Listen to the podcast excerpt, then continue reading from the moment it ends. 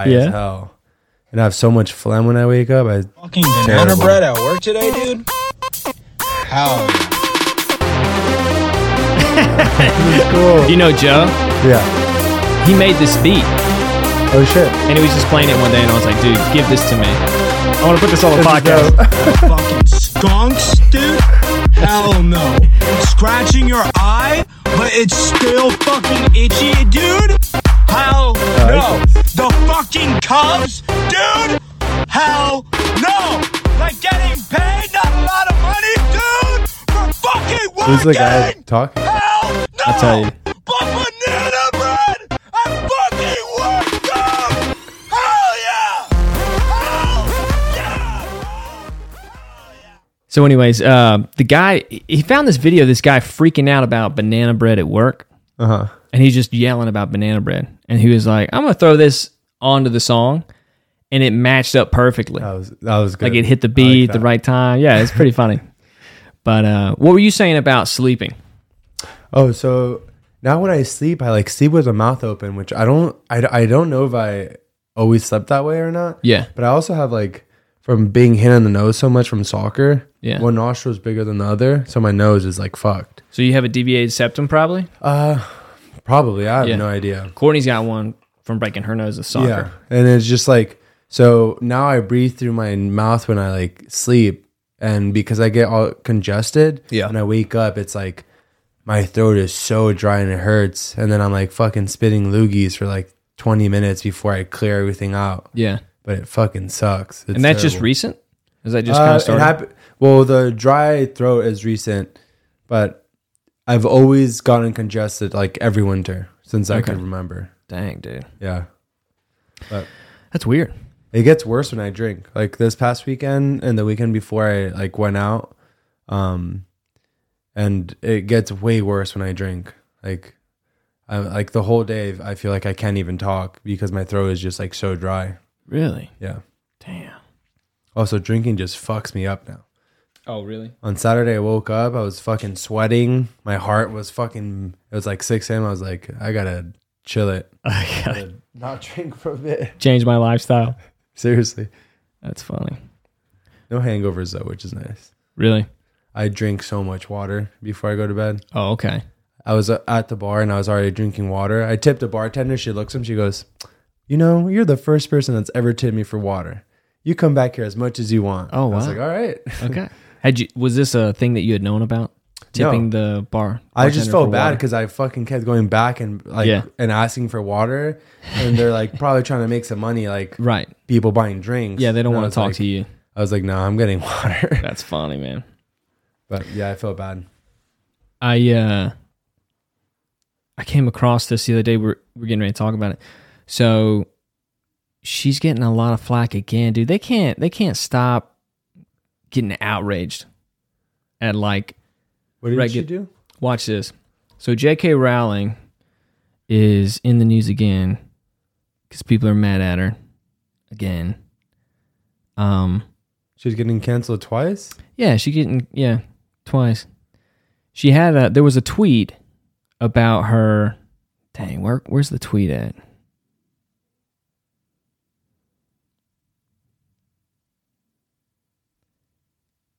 Oh, yeah. So she was linking an article where they talked about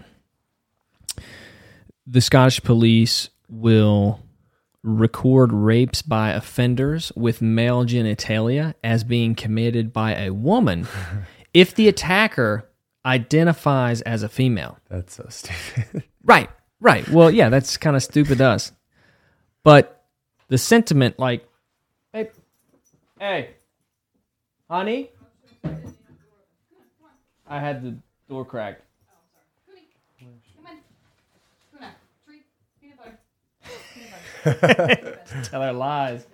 Hey, can you shut the door for me? Appreciate it. So, anyways. Almost. There we go. Okay. So back to J.K. Rowling. So she said. So she. She linked this article that was in the Sunday Times alleging that Scottish police will record rapes by offenders with male genitalia as being committed by a woman if the attacker identifies as a female. All she did was link it, and then she tweeted underneath, "War is peace, freedom is slavery, ignorance is strength. The penist individual who raped you is a woman." Right, so she's obviously poking fun at it. And then obviously that outraged every virtue signaling person in the woke world, right? It just came out. Yeah, it's just like, no, you can, but I understand how you can get mad at something like that if you have delusional thoughts about the fact that what somebody thinks of themselves actually determines what they are.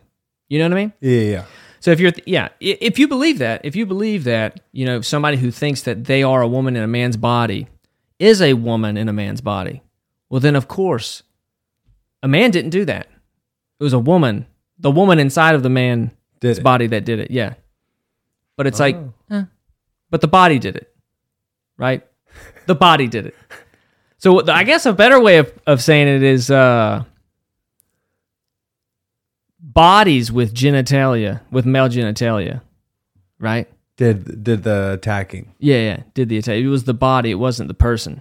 Is this actually, the Scottish police actually, they're doing that? Yeah. It's apparently, it's a report in the Scottish police, or in the Sunday Times. Wow. About the Scottish police. Yeah. So obviously people got mad at it, just like they got mad at, you know, Dave Chappelle for his special about trans and... Which is crazy. Well, I mean, it's understandable if that's how you see things, right? The thing is, he did a really good job of like explaining. Yeah, I thought so. Exactly what he thought was very clear. Sure, you could get offended, but like, that's what he thinks. Yeah. Well, your thoughts hurt me, dude. Fuck. So shut the fuck up. You know what I mean? That's the idea behind that type of reaction. Well, your thoughts hurt me, so I'm going to... Must be wrong. I got to cancel you. Well, I'm going to try to get you to stop talking. That's why freedom of speech is so important. Yeah, well, you can't do that to Dave Chappelle. We'll see. I don't know. I was... With the Dave Chappelle thing really quick, I saw that, like, the other day when, like, reality, like, the internet... Yeah. A lot of people think it's, like, reality. Right. But, like... On Twitter, when that happens, you see like the woke community, like they come out in numbers. It's like everyone comes out and it's going after him. But like in real life, like people were showing up to shows. People were like, so it's like there's a disconnect somewhere where like no one in real life is going up to him saying like you're a piece of shit. Like we're gonna cancel you. Everyone's like showing love to him. So it's just like it's like the what are they called like something warriors. Keyboard warriors. Yeah. Where like they just stay online and they never like come into reality. Right. It's just like. Well, it's hard to say that kind of stuff to someone to their face. Yeah, that's true. You know what I mean? Yeah, punch in the fucking throat. Yeah. Well, get punching them out. Hopefully, right? I think you would. Especially for Dave Chappelle. Actually, no. Nah. They get fucking sued. Yeah, they get sued. But like, yeah, I mean, it's kind of weird because like out here in LA, it is very much a bubble. Yeah, where people think that the rest of the country is like LA and New York. Yeah. And it's like the total opposite. But not in the worst way that's expressed out here. It's very interesting to see how anybody opposing that LA culture or, you know, liberal kind of politics is demonized just as much as like, you know, it's liberals are demonized in conservative areas. It's unfair on both accounts, but since I feel like the bigger the city, like the more you think that, yeah, like everybody should think like we think. That makes sense. You know, the bigger your group, you know, you're like, well, yeah, we're right. There's more of us, right? But like, I think a lot of people were shocked by like how Trump got almost 50% of the vote. I mean, it was a neck and neck, election. But yeah, it's like not that many people. Like with the Dave Chappelle thing, I think it was only a couple employees at Netflix that were. Yeah, it was very few. Yeah, very few. Most people are like they agree with, you know, the comedy and and stuff like that. But I think on a bigger note, like demanding people to or silencing people because of what they say is just so anti-American. Yeah, it's not anti.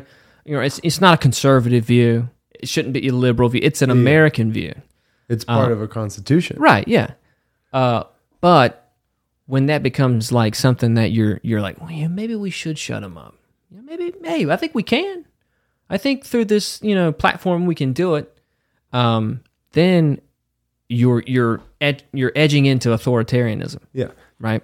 It's interesting to see that. Like, I feel like more people that have an online presence are slowly starting to move away from these big like platforms because of that. Like, you just can't say anything on YouTube. If you mention anything about COVID, whether it's like whatever it is, you just say the word COVID and your video doesn't get flagged, but like you can be removed. It's just like you can be so much demonetized. Yeah, there's so much censoring that's going on. Yeah, like I've seen people starting to create like different platforms, whether it's their own platform, like their own website or stuff. But it's like there's not much you can do on these platforms anymore because anything you say just like gets censored. Not anything you say. I mean, that's not true. You have to say the right things to not get censored. Exactly. Yeah. That's the problem. Which is kind of crazy. Yeah, that is the problem. Yeah. And when that happens, man, it's like you see it all the time when you're around people and they don't like what somebody has to say, you know. You want to tell them to shut up. You know, it's just like but you can as a government. I think the problem is like a lot of people are like, well, Twitter can't do this. Twitter can't, you know, stop me from saying what I want to say, but it's a corporation. Yeah, so they can. So they can. That, yeah. Now, if the government had a social media platform, then which you can't do that. Right. I mean, that would not, I don't know how they would justify that one. Yeah. But then again, you don't want a government running your social media platform. Fuck no. So, what's your name, address, date of birth? I mean, they already know that. Yeah, they already know that. But yeah, I mean, I feel like at the end of the day, dude, this is how it's all going to pan out. I feel like the metaverse is going to be an option, and a lot of people are going to plug in their whole lives. I still don't understand what the metaverse is. Like, I have an idea, but I don't really... It's kind of like VR. It's just VR. So, but like... I mean, it could advance... Like, you've seen The Matrix, right? Yeah. It could advance to that, you know, the way it's going. It could just be you plug in somehow, probably Neuralink, right? That Elon's doing. And you'll be able to plug in. I think that's going to happen. I think there's going to be progressions, and we're going to have that, and people are going to like deem it as the worst thing ever. But I think in the process of doing that, we're going to find out more about ourselves and realize that we actually can't be plugged into a VR. There's no way. And actually enjoy your life. I feel like suicides will go drastically through the roof. Yeah. And then it'll taper off, and we'll end up like, oh, okay, we realize that, you know, too much of this is going to kill you or make you kill yourself. The thing is, we already see it, but no one like does anything about it, which is kind of nuts. Yeah. You know, there were these two guys. Do you see that documentary, The Social Dilemma? Yeah. So, do you see that podcast with Joe Rogan? Yeah, they were on there. Where him and his buddy Schlachtenberger was on there. I don't know their names, but I did see that they were on there. It was like a month ago. Yeah. So my whole thing is they talked about like what would be the best way of like conducting, you know, the government right now, because like the government seems like it's overstepping its boundaries with, you know, censorship and stuff like that, and China's presence and whatever, and you know, it doesn't come down to your government; it comes down to you individually and how you conduct your life. You know, people can tell you to do this or that, and then you can just say no. Yeah, that's always an option. It might not be a good option. You might die, but like that's an option. Yeah. And you can't expect. I was reading Plato's Republic. I love reading Plato's Republic. But they're talking about the whole point of the book is they talk about like how do you create the best regime, the best city. They go through the whole book. Talking about like, oh, and they bring up like the first idea of a communist community. Everything is equal, you share everything. And but then there's a fighting class that, you know, you have to defend against people. But then obviously you'll have somebody to rule over everybody to make it work. So then that person will have more power than everybody else. So it's like, you know, it's a thought process, or a thought game, you know, going through all these different types of political, like, stylized governments that could possibly be. And then at the end of the day, they realize that there is no governmental system that will allow a person to be to demand a person to be the best version of themselves. That's a personal decision. Okay. You know what I mean? Yeah, yeah. Like, yeah, you might have a democracy like we have, a republic that allows you to vote, and we have the freedoms that we have, but then again, it's up to you and your individual relationship with, you know, your family, and, you know, your set of morals, to be the best version of yourself. A government is not going to help you. I mean, you can live in a communist Russia and still have some type of religious relationship with God, or religious practice, or whatever you do for your set of morals, you can still have that. Yeah. Devoid of any governmental influence. Now they might kill you for it, and they usually do. You know. Wait. So that was the guy said that, or that was from the book? So that's in the book. But the two guys on Joe Rogan's podcast were talking about, like, what do we do? You know, this, and they didn't have an answer, because they were trying to come up with some understanding of, like, what the best political system would be. Could do that. Oh, and then in the book, you know, hundreds and hundreds of years ago, Plato wrote about this, where his you know, kind of answer to that question is, like, there is no best regime. Yeah. It all comes down to the individual. Yeah. And the practice of philosophy, which is a dialectic, which is a conversation between two people where you're exchanging ideas. Like, that's what philosophy is. Yeah, that's what I like that. Yeah, that's what it is. Yeah. The dialectic, and through dialogue, you come up with things, and then you discuss those things. And so the whole book is called a dialogue. So that was Plato's kind of add to philosophy, was the dialogue, where he wrote books. And his main character was Socrates. Okay. But Socrates was his teacher. Yeah. But he wrote books with him as his main character, right? Huh. And it was always Socrates talking to political people, statesmen, all kinds of different people, other, like, rhetoricians and sophists, where they discuss things. And it's just a back and forth where people they're discussing ideas. And so that was deemed the dialectic, and that's what philosophy is. It's just a conversation. Yeah, that's cool. Yeah, a lot of people think, like you're taught, like, philosophy is like, oh, this big book that this one person wrote. Yeah. Like, that's a version of it. But, like, expressed in, like, physical form, it's a dialogue. Yeah. Oh, dialogue, yeah. Because you have to be honest. Yeah. You know, and so there's so in the Republic, Socrates is talking about, you know, being a philosopher and how important that is. And all that is just speaking honestly, and not allowing certain shame to keep you from speaking openly, which is very hard. Yeah. Like, you know, very hard. You don't talk to your girlfriend the way you talk to your guy friends. Fuck no. Do you want a relationship at all? Okay. All right. Then you don't. But that's something that you have to juggle. Yeah. And if you want to have, you know, if you want to practice philosophy, then you have to, like, get rid of that shame of, like, someone else's opinion of what you're saying. Yeah.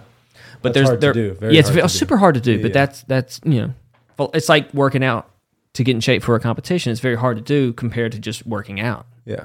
Right? We can have conversations, but then if Stephanie walked in here, we might divert a few things, you know, might step, you know, not talk about certain things, not out of, like, you know, not because we're up to something, but it's just, we're different. The genders are different. We respond to different things differently. Take things away that they shouldn't be taken. But that's why relationships are tough. But anyways, in the book, he's talking about how important philosophy is, and there's a guy called Thrasymachus. I know this is ridiculous, but and he's a rhetorician. So a rhetorician is like a self-help guy. Okay. So back in the day, these guys would they actually had that back then? Yeah, rhetoricians. So they would teach rich family members' kids how to speak and how to win arguments. Okay. It was kind of like before there was a law professor. Yeah. It was this guy, the rhetorician, and he was good at convincing people that he's right. You're always trying to win a debate. It's always about winning the debate. Philosophy is about enjoying the conversation. Yeah. Huh, I like that. Yeah. Because if you're trying to win all the time, you're not getting at the truth. It's just what? Because because in a debate, if you've ever done debate or anything, you're never trying to convince the other person you're debating. You're trying to convince the audience. Yeah, that you're right. Yeah. So when you see political debates, they're not really trying to convince, like Trump's not trying to convince Joe Biden, hey, you should see it this way. It's like, no, we're opposing views right now. We're trying to convince the audience, right? And make the other one look like a buffoon. Yeah. So, and in the process of making someone look like a buffoon, you're not, the dialogue is threatened in a way, you know? Because, you're putting up some type of wall, right? By shaming someone or... That's cool. I like that. Yeah. That's really cool. Yeah. But anyways, I feel like that's what they didn't get. And it's like you had a 3-hour conversation. Even like at the end of the conversation, Joe Rogan's like, he's like, dude, he's like, I hear all these ideas, but like I don't hear any answers to what you're trying to do. And they're like, well, we think we need to have the conversation more, which is true. Yeah. You need to have the conversation more because that's how things are going to change. But then it's always going to come back down to how are you going to live your life, because whatever you feel about vaccines or whatever, anything instituted or demanded by or mandated by a government, you can either say I don't want to do it, say you want to do it, or I will do it. Yeah, it's always up to personal choice, and governments like to have control. A lot of control. Yeah, I mean that's the whole point of their existence, and that's what he talks about. It's like the whole point of a government is to keep existing, no matter what. To hold power, right? Yeah. Hold authority. It's just the nature of what it is. So it's kind of crazy to think about. Yeah, because people always think like the whole goal of the government is to help you, right? To meet your needs. Yeah, which is like your needs don't come first, right? But that's a good point, because that's part of having a healthy society is helping people as well. Yeah. You want your government to help you more, right? To do the best thing, to be the best father figure, God entity that there is, but that's just not humanly possible. Yeah. But in the process, you have to appease your people somehow, right? And so if people just say, "Hey, I'm not going to do this," well, then they got to change their tune. Yeah. But unless that happens, they don't have to, right? They can keep pushing certain agendas or whatever they want, and they'll keep continuing, So it comes down to an individual response. Have you seen that? Have you heard the thing that happened with the tennis player in China? Yeah. Dude, that thing is crazy. Yeah, they still haven't seen her yet. No, to have that much control over social media to make someone just like disappear. Put that up to you. I'm trying to figure out what. Push it back. There you go. Yeah. Like that. Like if social media gets to that point, or the government has that much control like that, that shit is scary. She disappeared within like 24 hours. Yeah. No sight of her. Yeah. And the Olympic committee talked to her, but they needed a translator. Right. When she speaks perfect English, and she wasn't alone, and like shit like that. Yeah. There's no footage of it. Yeah. Nothing. Yeah. It's sketchy. It is sketchy, man. But that's kind of how they do it over there. Yeah, which is fucking scary.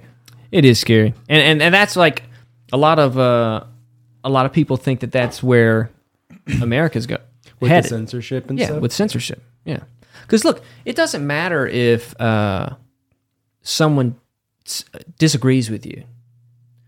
When you censor somebody, all you do is make people more dogmatic about what you just censored. Yeah. And they could be wrong. But now they're getting more dogmatic. They're more angry, they're more incentivized to keep doing it. But I feel like even if you just have the discussion, that usually like ends in it's always a better scenario. Yes. Like just have the discussion and like not fucking tell people that you can't say that because it's wrong. Well, right. Tell me why. Yeah. Yeah. And I agree. And that's like the whole point of a dialectic is to talk. But then we go back to, all right, are we debating or are we having a conversation? Yeah. You know, and it's, you know, it's up to an individual. And most people have not practiced having a dialogue. They've practiced debating. Yeah, because I feel like that's what it ends up being most of the time. It's like my opinion versus yours, and like I gotta, like I'm right, you're wrong. Yeah, but yeah, I like that. I'm gonna think about that more often. Yeah, when I like talk to someone. Yeah, I mean, like, it changes make a things. Distinction between like I'm not here to debate you. We're just here to like talk. Yeah, I like that. And the problem is, what will happen is you'll find people's triggers, and then you'll see that emotional response, and you're like, oh, this has nothing to do with the facts. This has something to do with something else that you're attached to. Huh. You know what I mean? Because like sometimes you think, well, if this person convinces me that dudes with dicks that think they're chicks are actually dudes, then my whole system of ethics shatters too. Yeah. And it's like, and it's a hard thing to accept, you know, because like if you think that, right, if you think women do men with genitalia, J.K. Rowling, right, who think they're women are now actually men. Like you really think that they're actually men now, and not just women in men's bodies. Whatever they choose to, right. Be. If that now changes, then you have to look at other things differently too. But I mean, come on. Right, but I know. But like, there's something there that is emotionally triggering to them for them to accept that. Yeah, you know, and that's where you start having rough conversations, and you're like, well, I just disagree with it, and then they think that you're trying, like what you just said is threatening their like peace of mind. Yeah. In a way. So it's interesting, man, because like. You can't have many real conversations with people because a lot of people are still angry at something. You think so? I feel like you can. It's just you can't have conversations with people that you don't necessarily like. Yeah, you don't know. Yeah. Yeah, for sure. I feel like when you know someone well enough and you've built that, then you can have those like those type of discussions. Yeah. And that is part of the process. Yeah. And like when I see these debates, like when I think back on it, it's just like that's never going to work. It's like it's almost like you're not really adding anything just by debating, because you don't even know the person. Yeah, you know, like you know that everybody that you had the best conversations with in your life are your friends. Absolutely. It's not really strangers. I mean, it's very very rare that you have a conversation with a stranger. And you're like, man, that was a great conversation. We just, you know, thought, you know, cool things. We say some cool things. We had a great time, whatever. It's rarely going to happen like that. Yeah. And so, like, when you think about a debate, it's like, you know that you're not going to have a good conversation if you don't know the person. Yeah. So you guys, it's almost like to have a debate, you need to be locked in a room for 3 hours together, drinking coffee or something. You know what I mean? And then have the debate. Yeah. You know? Get to know each other a little bit. Yeah. And then do that? Is that what you're saying? Yeah, I mean... Yeah, but it's just like... Because you see like... you see people who... Like, I don't have a lot of the same views as a lot of people that I know out here. Yeah. But from forming friendships, I can actually talk about that stuff. Yeah. And them not... And you should be able to. Yeah, and I am. You know, with some people. And they don't get upset. And because they know me. And we kind of push that boundary a little bit. Little anger happens, we pull back. We laugh about something, we goof off, we do something else, and then we talk about it a little, and then you get angry, okay, we back off, we go to something else. But that's the process of friendship. Yeah. You know? You're not always like getting along all the time and laughing and goofing, like, you know, you get mad at each other sometimes or angry or upset, and you're just like, okay, well, I'll let it go because he's a good guy. Yeah. You know what I mean? This goes back to like people like knowing that just because you think something doesn't define you. Yeah. Yeah. Yeah, it's a hard thing to realize. Yeah.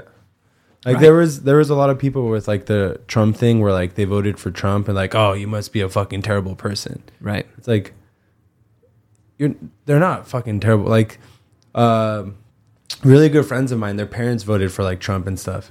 Yeah. And like as much as I personally didn't like him because of like his rhetoric and stuff, yeah. I didn't turn to them and be like, oh, you're a fucking terrible person. Like I knew you before you even voted for him and I liked you already. Right. It's not like I'm going to fucking hate you for that. It's yeah. like, sure. Like it was your choice and your right to do it. So by all means, but like once I got to talk to them about why, it made sense. Yeah. To them, it made sense. So like, yeah. how could I be mad about that? Yeah. And when you don't have a lot of friends who have an opposing view, you can never like really understand that. Yeah. You know, it's living in a bubble. Yeah. Where I grew up, it was the same. It was pretty much the same as growing up out here. Politically wise, yeah. right? It's the opposite. So I didn't have much of a reference point other than just women that didn't shave. You know what I mean? Hippies. Just smoking weed, not shaving. It's such a stereotype, you know? But like, that's it. And then you come out here and then you create friends. And they just so happen to be the opposing political influence that you grew up with. Yeah. And now you know them as a friend, as a person, right? Exactly what you said. And you don't, it's like, it's not that weird of a thing. No. You know, when they're like, oh, yeah, I think that. And I'm like, oh, okay. Huh. Well, I guess that would make sense if you grew up here. Everybody else you know thinks that way. Yeah. That makes sense. Yeah. That make you a horrible person. Absolutely not. So, but a lot of people out here don't have friends that are conservatives. You know what I mean? You think so? Yeah. I've been told a couple times. I think there's more conservatives here than people think. They're just not willing to like say it outright. That's true. Because that's true. Usually if you're conservative in LA, you get a lot of shit for it. Right. But the majority of people in this huge city are. You're in a huge bubble for sure. Yeah. And when I talk to people, like I got a friend of mine, he's like, you're the only person I know who has these views. And I'm like, that's interesting. Because there's a ton of people I know who have these views. You know what I mean? Or you'll get the, I'm fiscally conservative, but right, yeah. Socially liberal. Yeah, yeah, and that makes sense. Yeah, yeah. You don't have to agree with everything. Yeah, absolutely. You know that the party, because that I think that's what gets me. Like now that I'm older, like I like, oh, okay. There's financial things, and then there's social things. Yeah, and I'm not going to agree with everything on both of those. Yeah, absolutely. So, and that's okay. But like, you can't say that to some people, that diehard political party people. You're like, what? You disagree with the $17 trillion $1 bill they passed or whatever? You know, it's just like, oh God, never mind. I'm going to go get some cake or something. You know, just say whatever to get out of that conversation. But yeah, I mean, the friendship thing is so important. Yeah.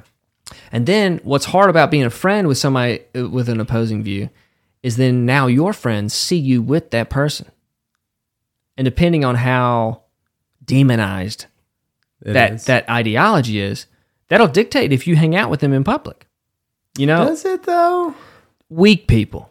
Yeah. I'm not saying you and me, but like a lot of people, like just because how, like, let's say somebody, you know, there's a lot of outrage on anything, like if any athlete supports Trump, yeah, there's immediate damnation of that athlete, yeah, no matter what race, religion, gender they are, yeah, right.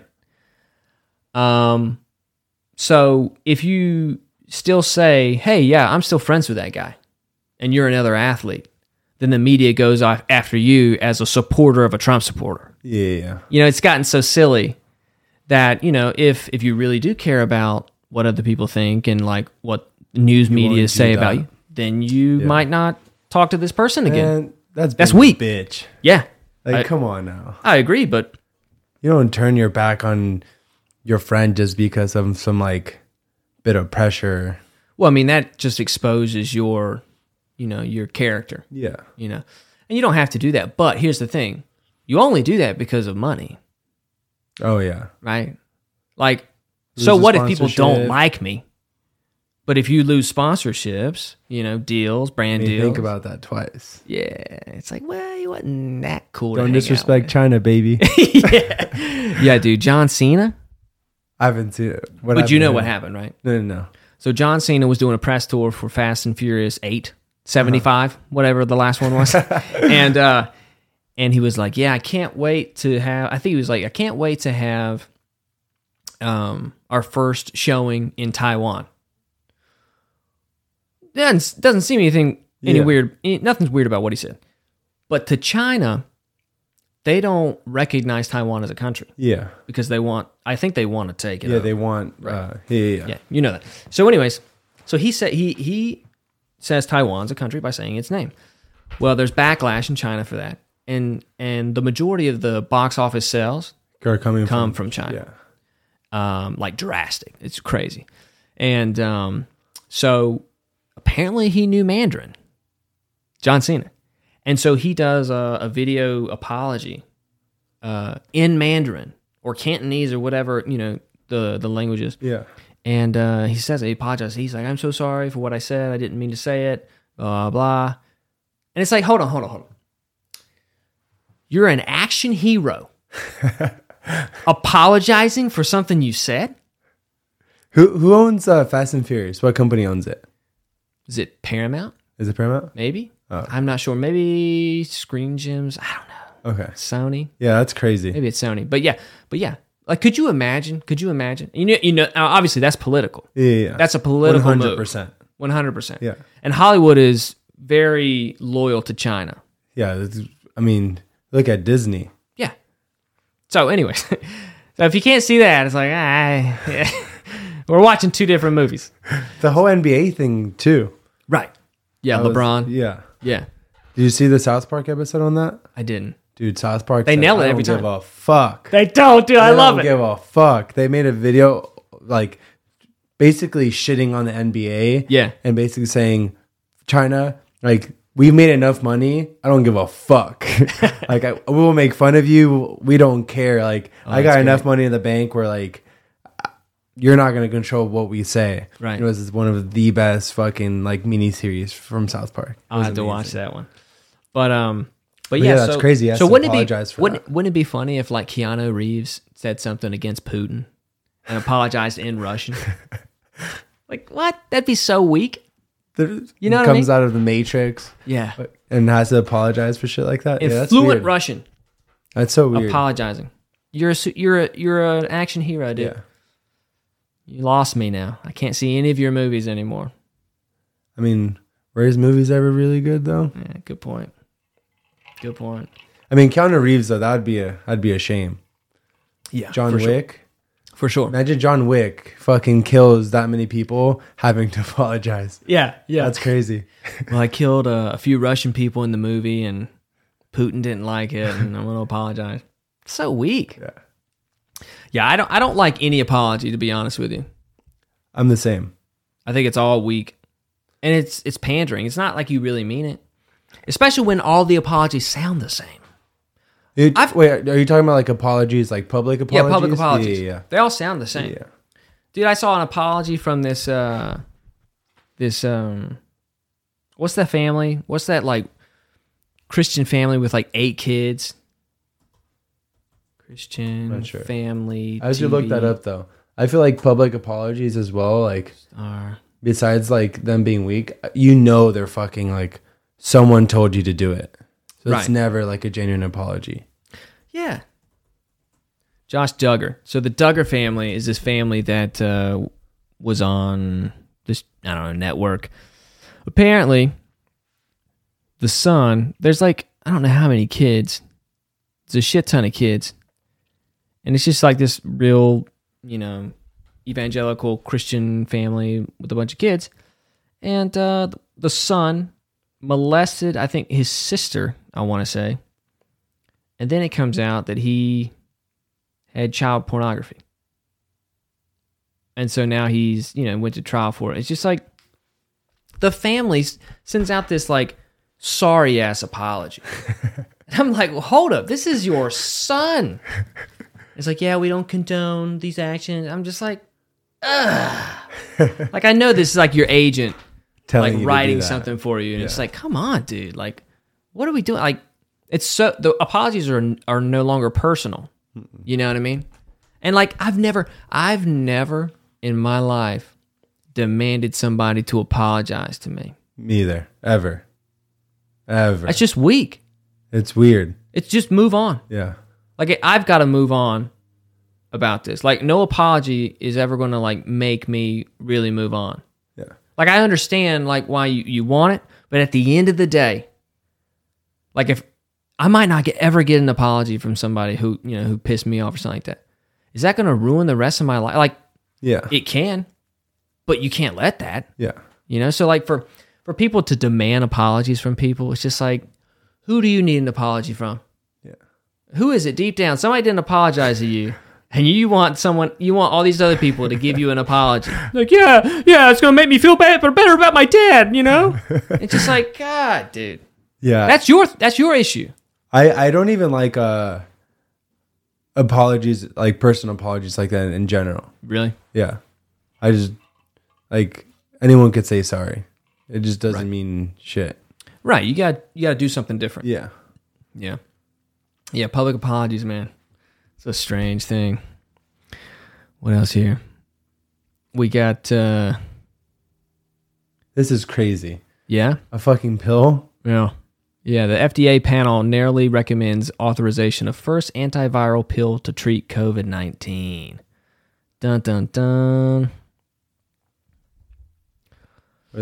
Expert panel voted 13 to 10 that the pill called molnupiravir should be authorized, although members expressed concerns that if used in pregnancy, it could cause birth defects. But we don't. I mean, come on. It's not that big of a deal.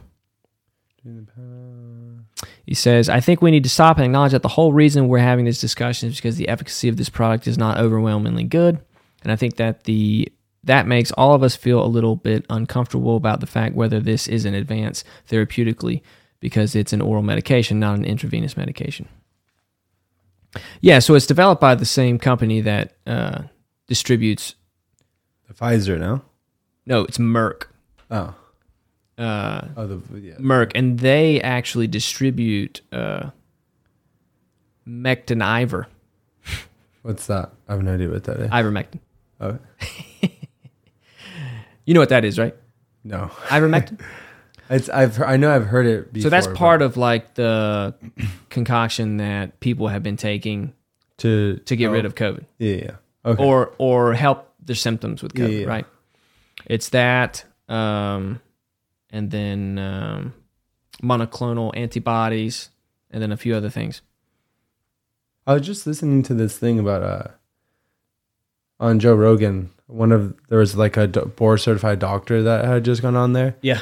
And how they were he was like, when the pandemic first happened, he saw like how the hospitals were being like flooded. And he was trying to figure out how do we actually like treat people before they even get to the hospital? Because once they're in the hospital, it's a little too late. Yeah. And it's like, you know, like that was, I think, maybe in the fitness, not just in the fitness world, but that was like a lot of I feel like the consensus between everyone was like, well, there's a lot of talk about like vaccinations and stuff, but there isn't enough talk about like, make sure you're healthy. Like fucking make sure you're exercising, make sure you're not eating like shit.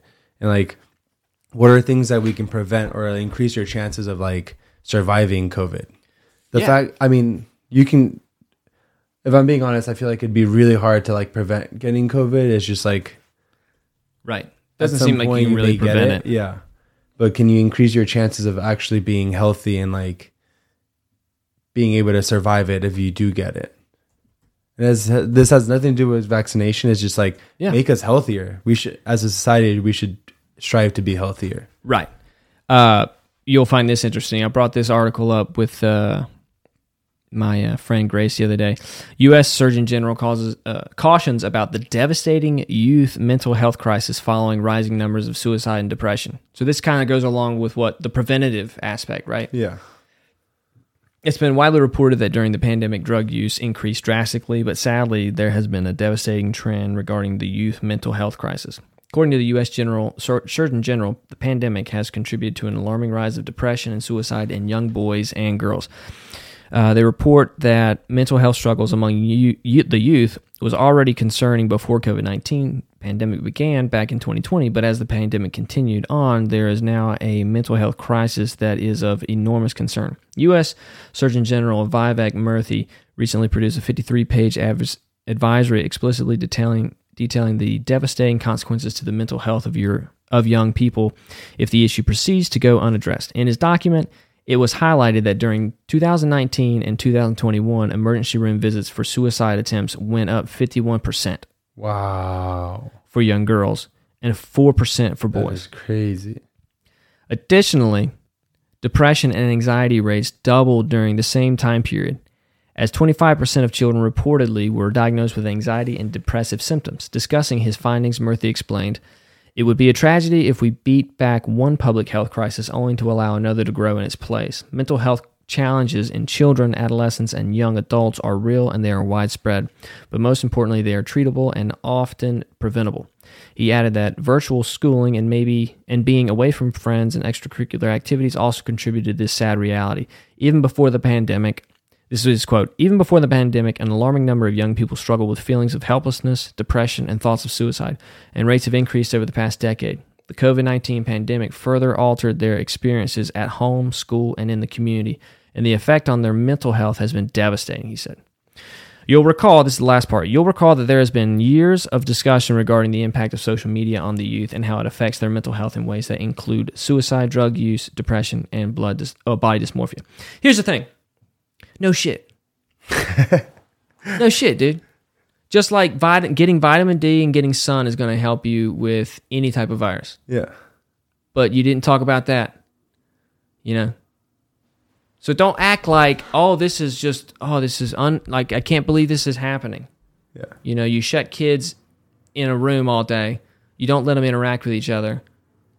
Dude, mental health is going to be affected. Just as an adult, like staying at home all day, you feel like shit. Oh, I did that yesterday and felt like shit. You feel like shit. Like if I don't leave my place by like noon, I feel like shit. I feel like I didn't do anything all day.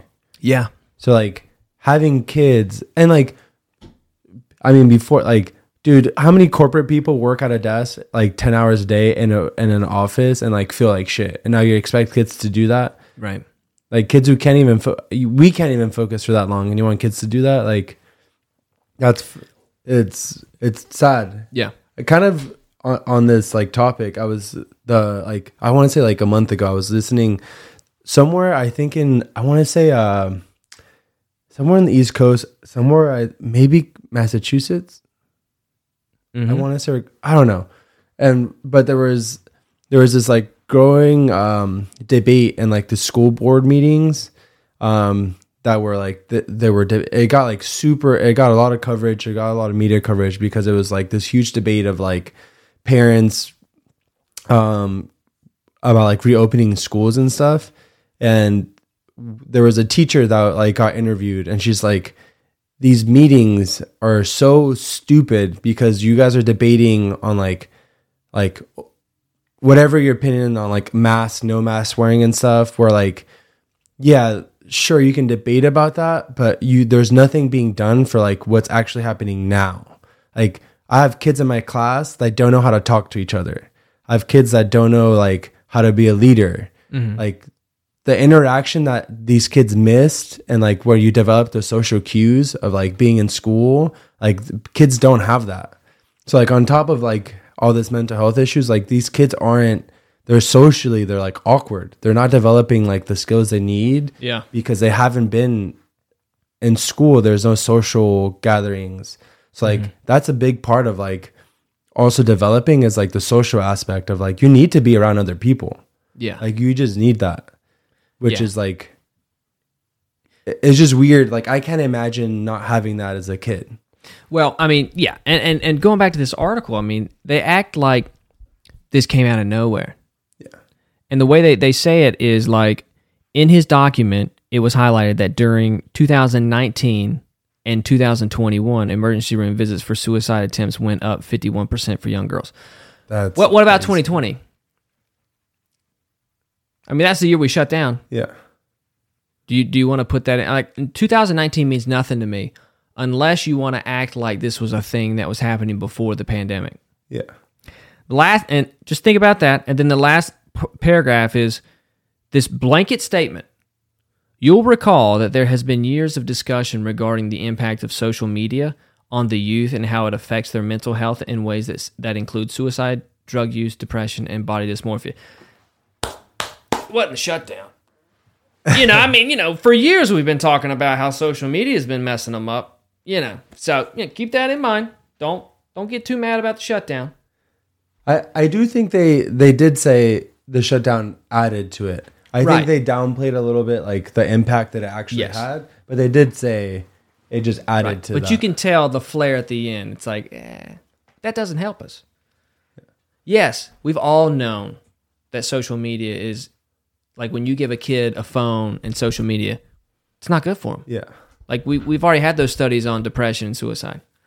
But now a 51% spike in girls in emergency rooms attempting suicide. It is weird that it said in this document, it was highlighted that during 2019 and 2021. Right. Yeah. Like this was happening before. But yeah, dude, it's like that was as a trainer, those two things are what we have issues with. Yeah. You wanna scare people into getting a vaccine and make them feel as that's the only thing that they can do for themselves to protect themselves or something to do as a preventative, right? That's it. Tell them to work out. Tell them, eat better. But that doesn't make them money, That doesn't make a pharmaceutical company money. So you can't say that. I have this debate with my mom all the time. Yeah. Because I had to get vaccinated.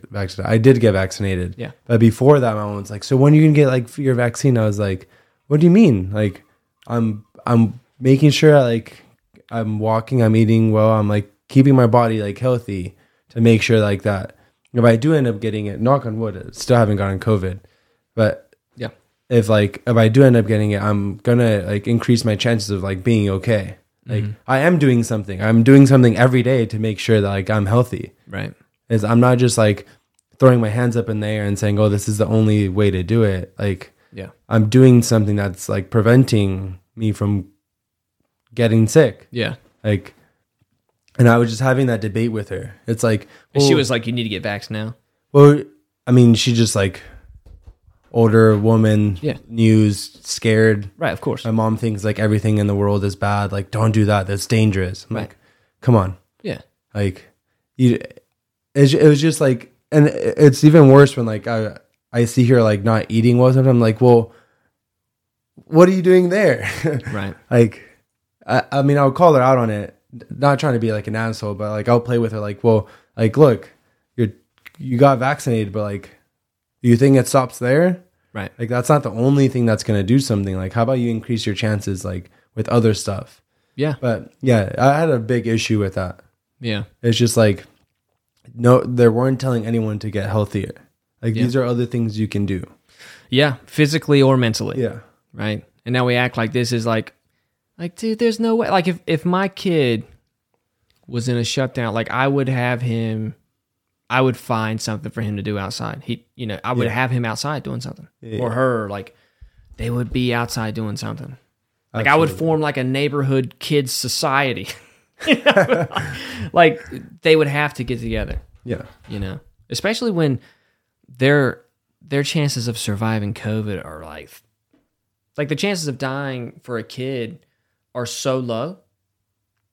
It's almost unheard of. Yeah. And when you're outside, I mean? It's it's really hard to get COVID. Yeah. Well, I mean, let's be honest. If you ask some of the joggers around here, they'd beg to differ.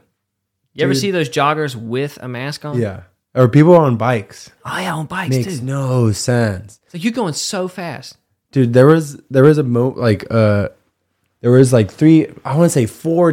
where I was around people who had COVID, but I was outside. I was playing soccer, and this happened twice. Someone came, they didn't realize they were they had COVID, but we played, and everyone as soon as you found out, it's okay, you got to quarantine, go get tested. Not a single person got COVID off of those people. Wow. One of my best friend, someone at his job, or his dad was got sick on like Saturday or like Friday, was feeling bad. Clearly he's around his dad. Sunday, we saw him at the beach. He jumped on top of my friend. Like we were like, you know, like right. Close contact. Yeah. Not a single of us got COVID. And that happened like 2 more times. Wow. So, like after that, I understand like there is whatever research you want to read, but like personal experience, yeah. If you're outside, it is hard to get COVID.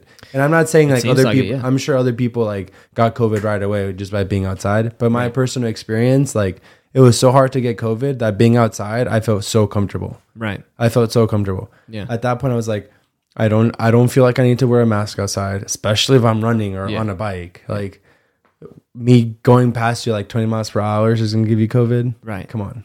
Yeah. It's not going to happen. Well, I mean, yeah, I think so. I think it, yeah, I agree with you, I'm saying. I agree with you. I don't think it would.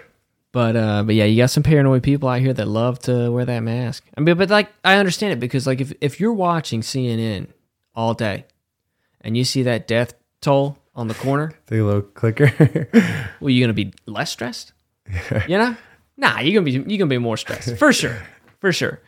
But man, it's, I gave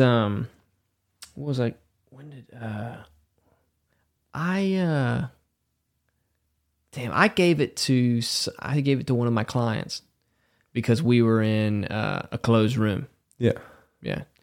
But I was thinking, man, I don't know if I'm going to give it to him because that was like 4 days later. Or maybe 3 days later and he didn't text me or anything. But like, I think on the 4th day, he was like, yeah, I feel coming on. I'm like, dang. Ah, crap. But my mom took care of my sister when she had COVID. Yeah. At the house, never got it. Like she's a nurse. She's around all the time. Never got it. Huh. Like I'm so confused. I mean, I'm very thankful that she hasn't gotten it, but like she's been around people a lot who have it and has like as a nurse, you if you like have been exposed to someone with COVID, yeah. You have to go home for like 7 days, I think, and test and see if like your cool off period type thing. Some type of self-quarantine. And then if you haven't, and they pay you.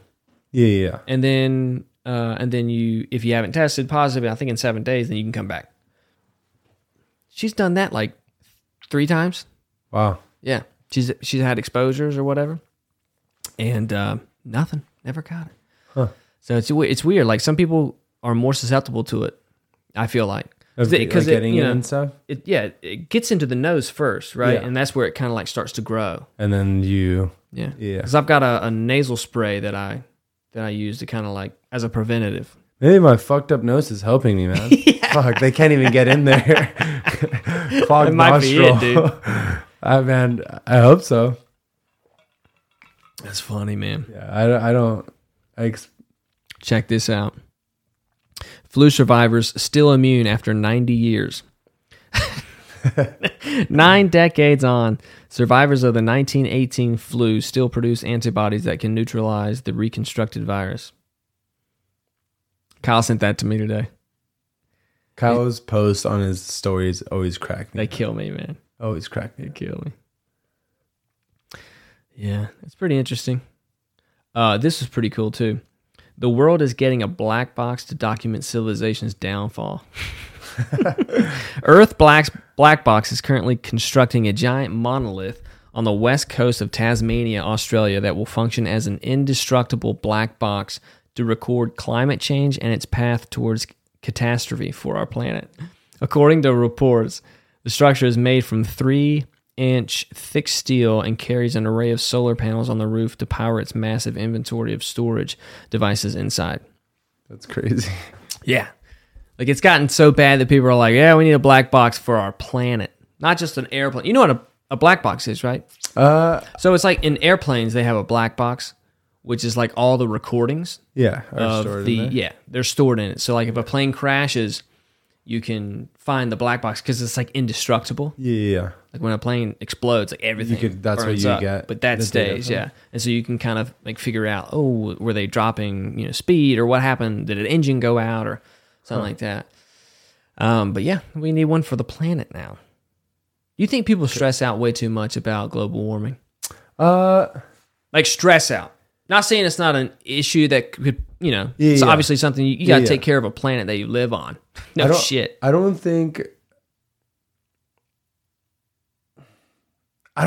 gonna say no. Yeah, I don't think so. That's good. I think there's definitely nobody that you hang out with. Yeah, I definitely notice it, and the only reason I notice things changing because I grew up in Santa Monica. So like I think back of like what summers were back then, what like winters were, and what spring was back then, and sometimes in certain years, and like I've seen a trend of things changing. So I always find that a little weird, like. What's currently happening doesn't like click in my head of what it used to be, but I don't think I stress about it. Like, yeah, I definitely don't stress about it. Yeah. Like there's times where like let's say in summer, it's like 90 degrees here. Where like growing up, the highest you'd ever get to was like 82. So like, that's a big difference from like growing up or like, I remember June gloom was a thing, right? Right. Where like in June, it was actually like there was a bunch of fog. It was cloudy. And by like midday, it was gone. Now I think everything's being pushed a little later. Mm-hmm. So like the seasons are kind of changing, but I don't think I ever really stressed about it. Yeah. Yeah. Have you ever been around people who really stressed about it? No. Really? No. That's good. Have you? Do you think most people stress about it? I don't know if most people do, but I find that it's more women. Huh. I feel like it's more women and then sensitive men. And LA sensitive. What do they get stressed about? Like, I got to pick up this plastic straw, or I can't do that. Like that type of stressing? I don't ever see anybody freak out about stuff like that. But like big scale stuff. Okay. Like fossil fuels. Yeah. You know, cars, like. Stuff like that, I think people stress about. But, like, I don't see anybody freaking out about it, like personal experience. But the people that I do see freaking out about it are always females, it seems. Huh. Like, if I see a video, somebody freaking out about it. I feel like that's something that you just can't control.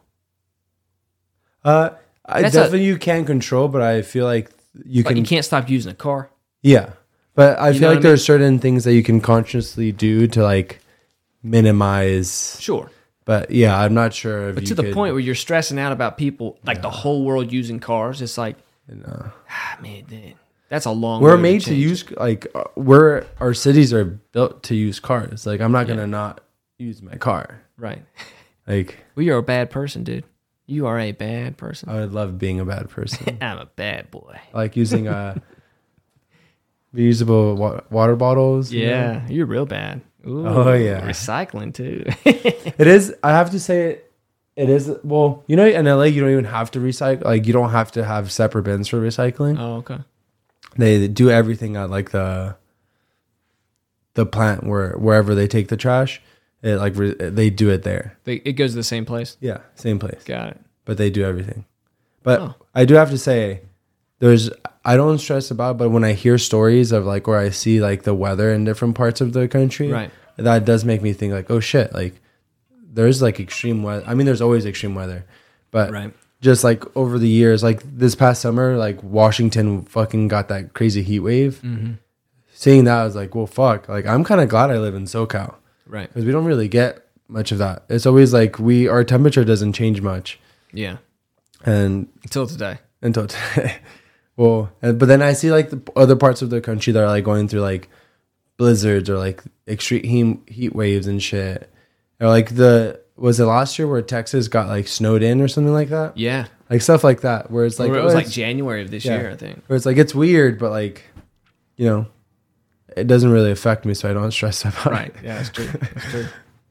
Yeah, I find it interesting to see, you know, what things that people like really...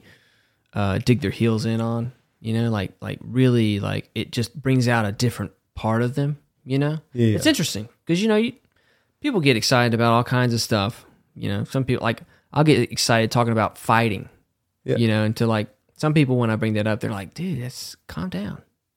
They feel like just talking about fighting is like, like too much to take. You know what I mean?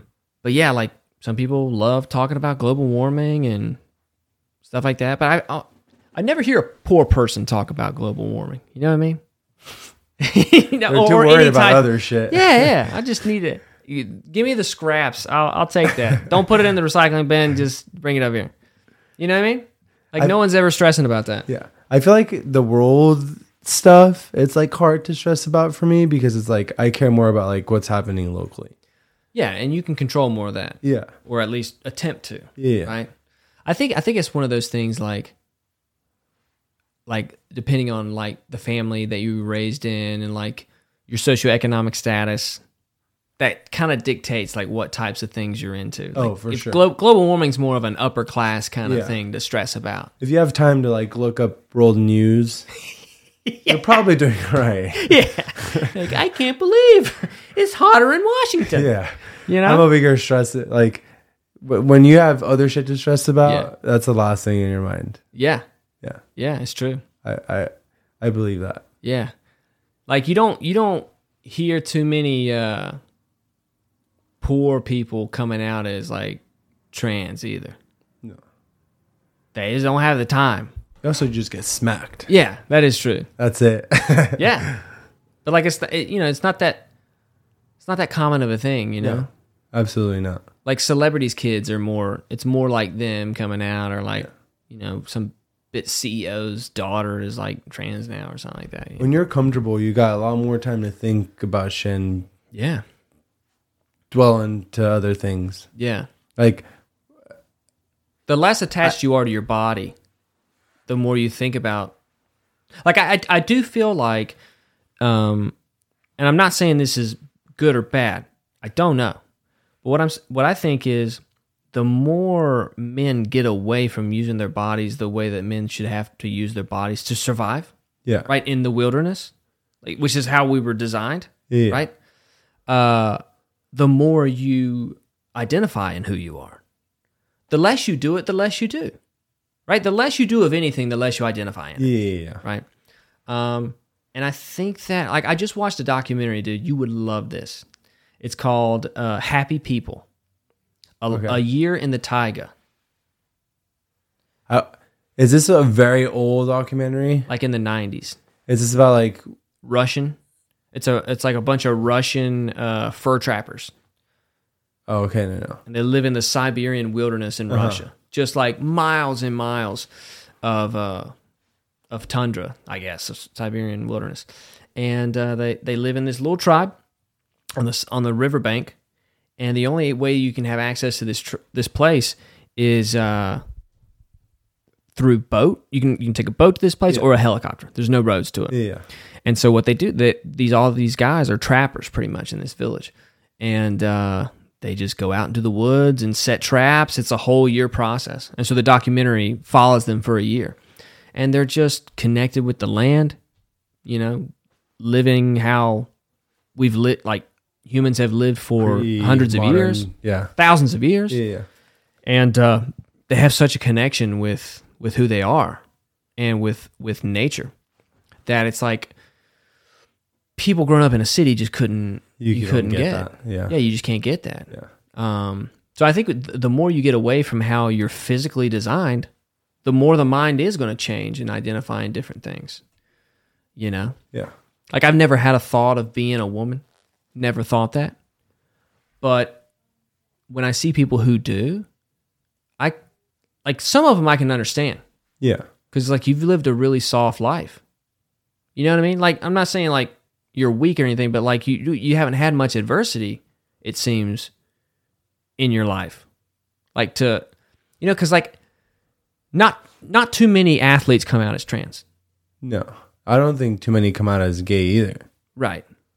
Some of them are. Yeah. But there's something about the physicality of masculinity. Like when you do it, it's like you identify in it more. Right. Yeah, that's how I feel. I mean, I gotta say, fucking playing sports and lifting make me feel fucking good. Right. Yeah. You just feel manly. I feel like a guy. Yeah, I feel like a guy. Man. I'm a guy. So I don't know. I've got a friend that transitioned, and I haven't talked to him. Well, not really a friend, but he's his acquaintance. And I haven't seen him since he did it, and I haven't had that conversation with him. But those are interesting conversations, because I couldn't think of...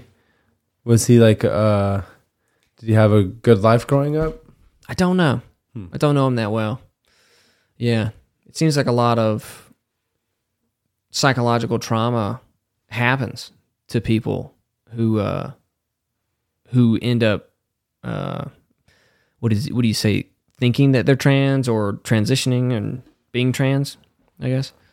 And I didn't make that up, you know? The data shows that like people that deal with depression also deal with this. Huh. Yeah. Which is scary, because now, if you're dealing with feeling like you're a woman and you're a man, and you're willing to go through with a physical altering procedure. Yeah. I mean, to me, I feel like that would affect you psychologically no matter what. Like going through the process of it? Yeah. Good and bad. I don't know. But I mean, that just seems so... I mean, I feel like that's a big life-changing event. It must. It's got to be. Yeah. It's got to be, man. I mean, you've lived your whole life and you've gone through puberty with these parts. You know what I mean? Yeah. But then again, I kind of understand how, you know, when you were a kid and you wanted to be an animal? Yeah. Like everybody had their favorite animal. And if you could turn, if there was a procedure to become your favorite animal, yeah, I'd have done it. I would have 100% become a cheetah. Yeah, but when you're a kid, you don't understand what that actually means. Absolutely. Yeah, you're just a kid. You're like, I could be a fucking gorilla, or I could be like a bird. Like, but when you're older... But, dude, it would be awesome. It would be fucking awesome. It would be awesome. The only problem is, like, my favorite animal would switch every month. You know, depending on what National Geographic documentary I was watching, you know? It's like, cheetahs are cool, but those tigers, they're pretty big. So it's like, you know, you change what you like, but I remember in Batman Beyond. You remember that cartoon? Batman Beyond? I've seen so many Batmans, I don't think I know. It's like a Batman in the future, where he's like a black suit and a red... Oh, yeah. Well, there's this thing called splicing in the future, where all these guys would like splice their DNA with animal DNA, and they would still be human-like, but like have human or animal parts. Yeah. You know, like animal fur and stuff like that. And I was like, dude, I'm doing that. I'm doing that so that I can become Batman. Okay, that's what he's doing wrong. He needs to splice with a bat. Come on, man. We don't need you to be human. Yeah, how is he the only superhero that's like full human, right? Well, he's not the only one, but like he's one of, yeah. But he has no superpowers. No superpowers. He just Where are the other ones?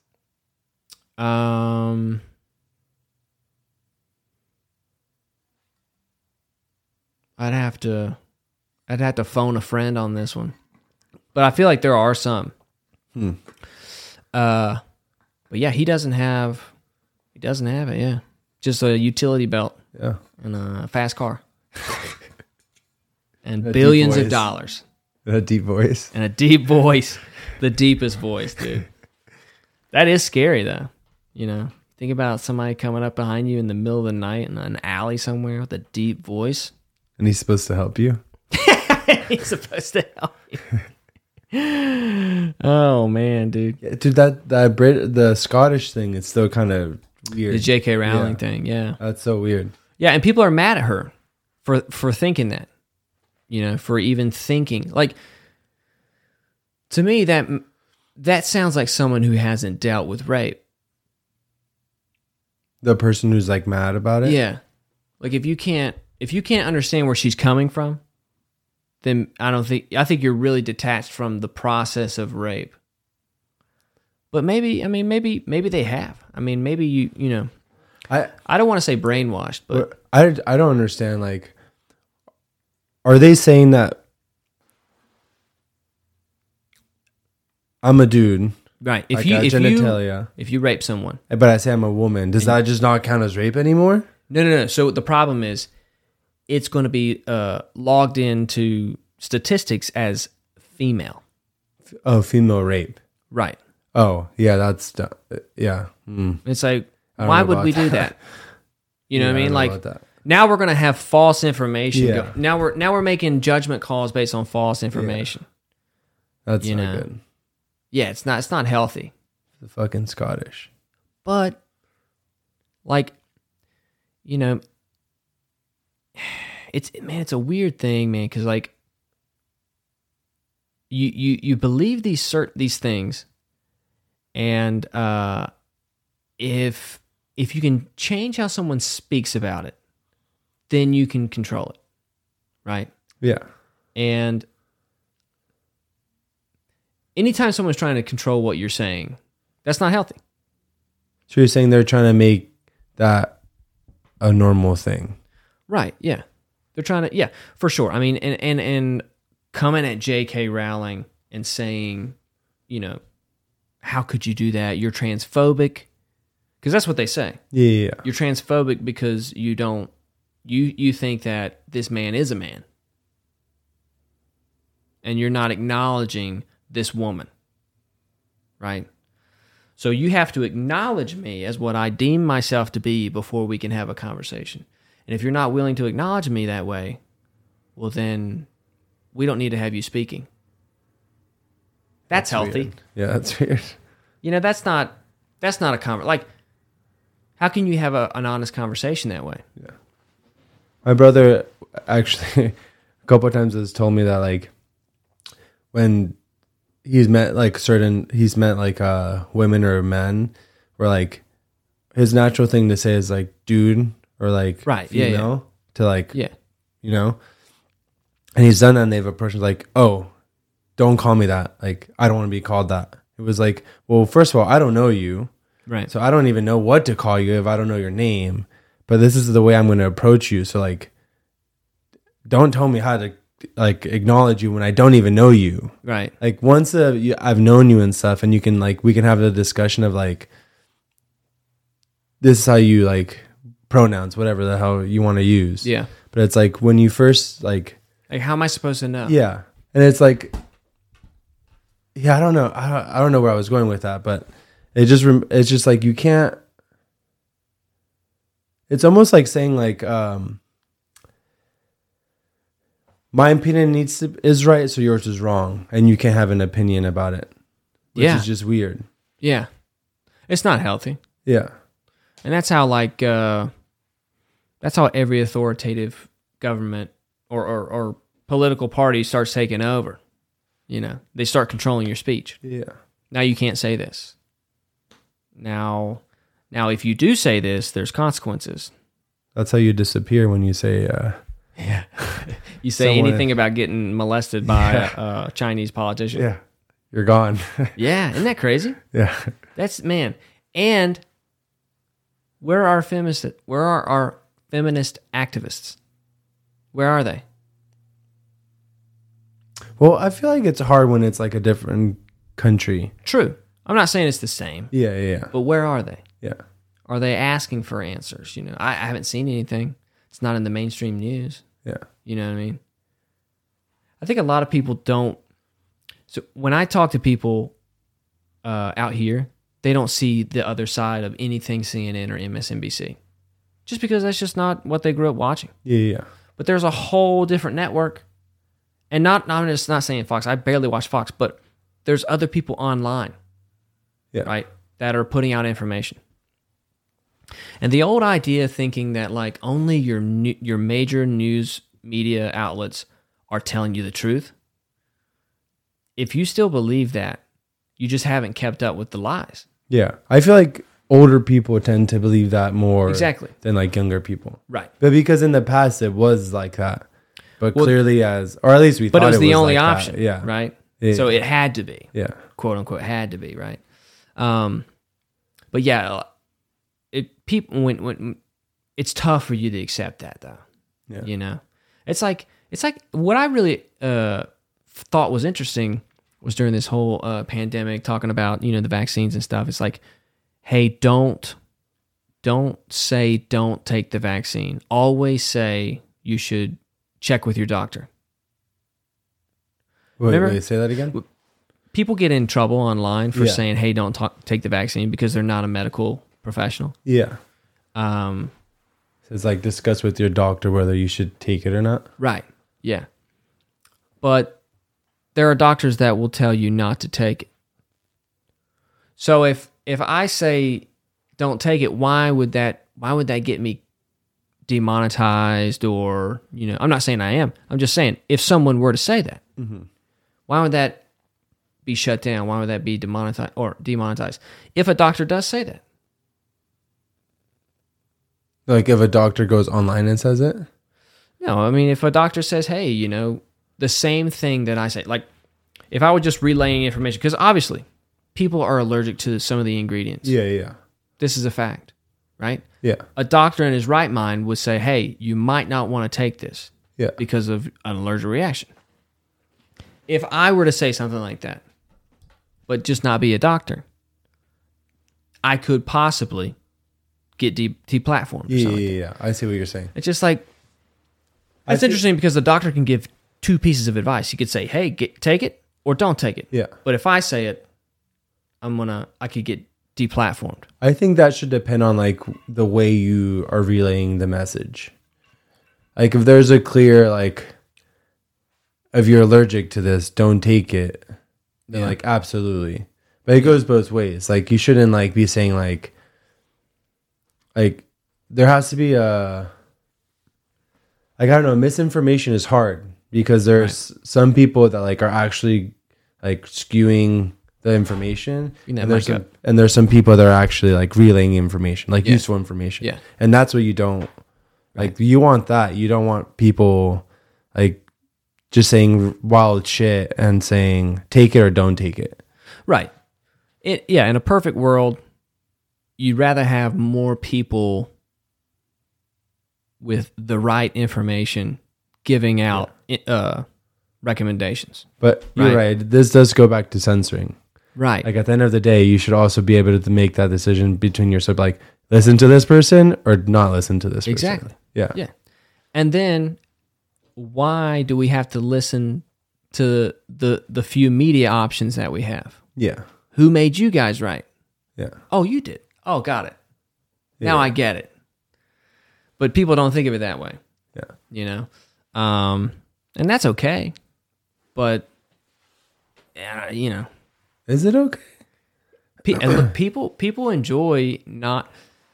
When you're working all the time, like your parents did, and like my parents did, when you're working all the time, you don't have time to keep up with the news. Yeah. You just like... You get little bits.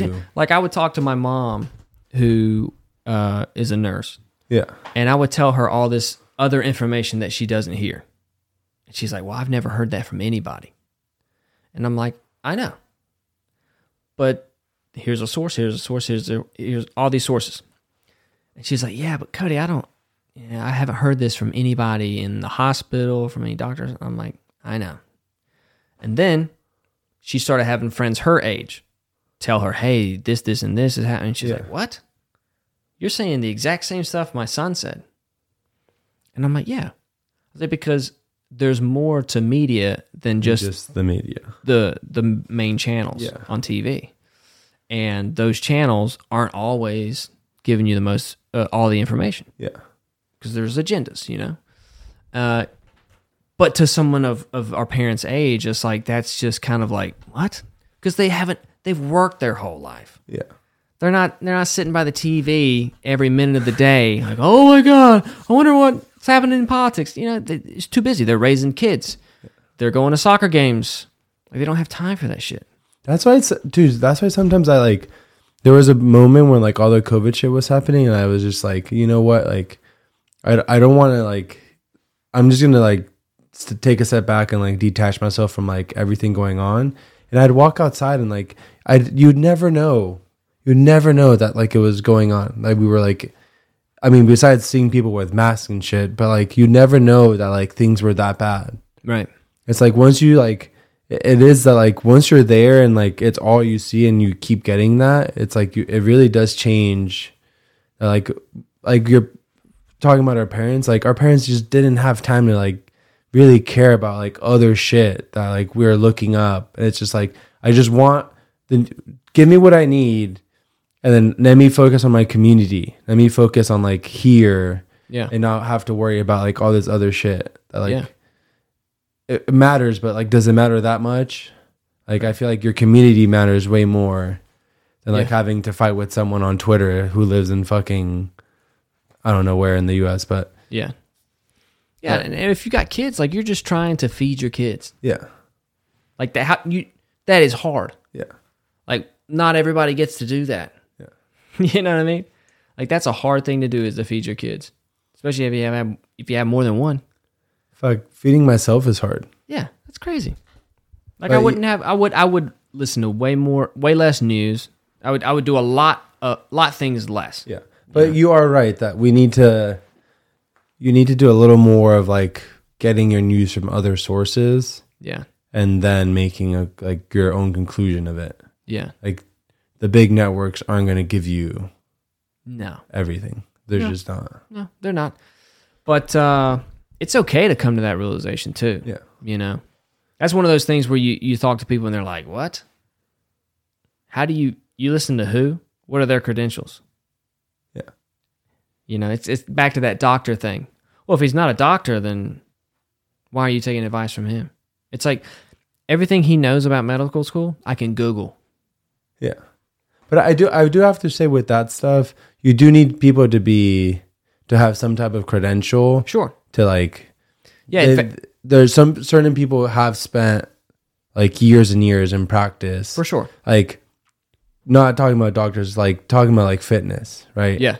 Like someone, like the experience that we've had, the experience that like other trainers we know have had who've like trained people, is sometimes that experience is more valuable, because like someone could go online right now and look up everything we know. Yeah. But if someone went to them, I'd be like, really? Like you should go to someone. So to some degree there should be like, you should listen to the people that have the credentials. For sure. But yeah, their opinion has more value, yes, because of credentials, for sure. But is it the ultimate truth on the subject? No, absolutely not. Maybe not. Yeah. That and that's kind of like the same thing with, you know, the media as well. It's like, okay, yeah, this guy I got this information from doesn't have a network behind him, but like follow what he said. Yeah, you know, there's this study, that study. If you want to take time. I don't have the time. Okay, well then that's a different story. Yeah, that's a different story. Yeah. And that's usually what happens when I talk to people. Like, you know, I'm trying to like, oh, where'd you hear that? And I'm like, well, this, and this. And they're like, oh, yeah. It's, you can tell that they just don't want to spend the time. Yeah. And that's fine. Like, I think a lot of people take that, they take it personal. You know, like we were talking at the very beginning, it's like when you realize that when someone's angry, like all the time, or like angry at you, it's usually they're angry at something else. Yeah, has nothing to do with you. Yeah, it has nothing to do with you. It's their own thing. So like when you have those conversations and someone's like, "Oh no," it's like, "Oh, that's their thing." Yeah, they don't want it. It doesn't really matter that much to them, really. At the end of the day, because I feel like at the end of the day, a lot of people are wishy-washy with what they think. You know, it just depends on if it's getting in the way of something that they need to get. Yeah. You know what I mean? Yeah. Like people, not a lot of people want to really like struggle any more than they have to. Yeah. You know, they're not going to make their life any harder than necessary. I'm pretty hard-headed, so apparently I do it a lot. I make my life harder for me. You know, sometimes I get fired from places, you know, for how I how I see things. I feel like sometimes you have to, though. You gotta say, I think so. I think that's how you... I don't know that... case you were being hearted, you just gotta stand your ground. No, I'm making a joke. Yeah. I'm making a joke. But yeah, I mean, at the end of the day, you gotta stand for something. Yeah. And for me, like that was like, if you're listening to this, which I have 2 viewers, I got fired for defending myself at work. But yeah, with that kind of stuff, like I was not taught to back down. Yeah, no way. So it's like I didn't have an option. With who I identified as, I didn't have an option. Yeah. There was no like second guessing what was going to happen. And you know that dude was definitely the kid who, like, if someone said they were going to punch him, be like, I'm going to go tell my parents. Oh, yeah. 100%. Yeah. Was never allowed to get punched. Yeah. And then he got too big. Yeah. You know, people were just afraid. Yeah. That's what I always was mad at. Like, you know, when we had a couple trainer, well, one trainer in particular that was there and I always had issues with. Yeah. Bigger guy. You know who I'm talking about. Yeah. And because as a wrestler, I would always wrestle the heavyweight. Yeah. And it's like, I don't have a problem doing that. You know, but a lot of people don't do that. Yeah. You know, unless you're a wrestler, you just don't do that. So you don't really know what it is to have a fight or a scuffle with a bigger guy. Yeah. You know, you're just thinking, oh, well, he's bigger than me. He might be able to beat me and, you know, beat me up or something like that if you never do it. But like for me, it's like, it's kind of like, I always want to, just because I know that's going to stop that guy from acting that way. Yeah. He needs it. Yeah. It's not like I hate this person, but it's like he needs this because he's being a shitty person because he hasn't gotten it yet. Yeah. Dude, it's like the thing where like